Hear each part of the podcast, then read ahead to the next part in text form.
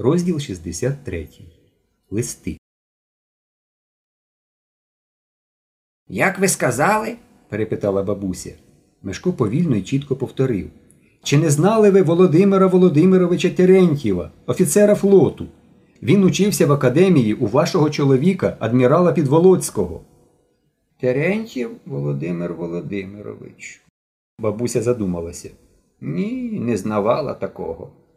Як же ви не пам'ятаєте? сказала тьотя Соня. Вона вже підняла відро і тепер, втрутившись у розмову, поставила його знову. Від цього помиї ще більше розхльопалися. Це нещасний Вальдемар, чоловік Ксені. Ах! Бабуся сплеснула руками, і Мешко кинувся піднімати карти, що впали на підлогу. Ах, Вальдемар, Боже мій, Ксеня. Вона підняла очі до стелі і говорила співучим голосом. Вальдемар, Ксеня, Боже, яка трагедія. Нещасний Вальдемар. Вона повернулась до Мешка. Так, але він загинув. Я знаю, сказав Мешко. Мене цікавить доля його сім'ї. Що ж? зітхнула бабуся.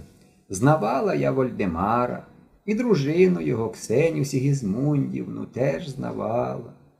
Тільки давно все це було. Пробачте, Мешко встав. Як ви назвали його дружину? Ксеня Сігізмундівна. Сігізмундівна? Так, Ксеня Сігізмундівна, красуня жінка. заторохкотіла бабуся. Красуня, картина. А її брата ви не знали? обережно спитав Мешко. Як же? з пафосом відповіла бабуся. Валерій Нікіцький, блискучий офіцер, красень. Він також загинув на війні. Вона зітхнула. Всіх знавала, та минув той час. Матінку Володимира Володимировича, цю саму Терентьєву, як пак її Марію Гаврилівну, правду кажучи, я недолюблювала.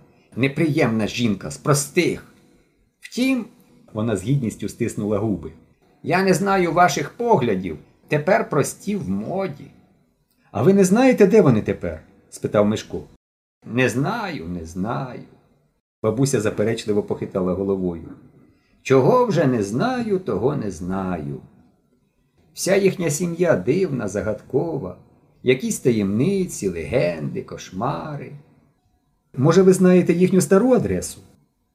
І цього не знаю. В Петербурзі жили, а адреси не пам'ятаю. Адресу можна взнати, сказала раптом тьотя Соня.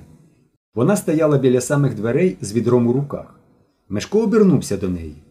На його листах до батька є зворотня адреса, продовжувала тьотя Соня. Але хіба в такому хаосі що-небудь знайдеш? Я вас дуже прошу, сказав Мешко, переводячи благальний погляд з бабусі на тьотю Соню і з тьоті Соні на бабусю. Я вас дуже прошу. Знаєте, родич пропав безвісти. Він схопився з стільця. Я вам допоможу, ви не турбуйтеся. Тільки скажіть, що треба зробити. Я вас дуже прошу. Знайди йому Соню, знайди. ласкаво промовила бабуся, знову беручися за карти.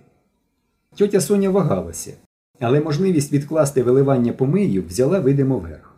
Вона поставила відро назад у калюжу і почала показувати мешкові, що треба робити. Він пересунув шафу, комод, заліз на рояль, витягнув ящика, за ним корзину. Все це було дуже важке, але він упорався. Тьотя Соня нагнулася над корзиною і витягла з купи паперів пакет, на якому побляклими від часу літерами було написано від В.В. Терентьєва. Велике спасибі, сказав Мешко, засовуючи назад корзину і надягаючи шапку. Велике спасибі, Будь ласка, молодий чоловіче, будь ласка. сказала бабуся, не відриваючи очей від карт. Заходьте до нас. До побачення. Стискуючи в кишені пакет з листами, Мешко вискочив на вулицю до хлопців, що його чекали, і всі вони швидко покрокували додому.